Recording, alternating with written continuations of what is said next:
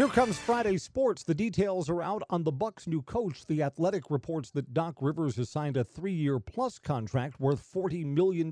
He had been an NBA analyst for ESPN after being fired as the 76ers coach at the end of last season. Bucks and Cleveland Cavaliers tonight. The game is at 6:30 on our sister station, 93.9 FM The Game. Here on WSAU, it's Badgers college basketball from the Kohl Center against Michigan State. Broadcast time is 6 o'clock. The Packers are said to be in the early stages of finding a new defensive coordinator.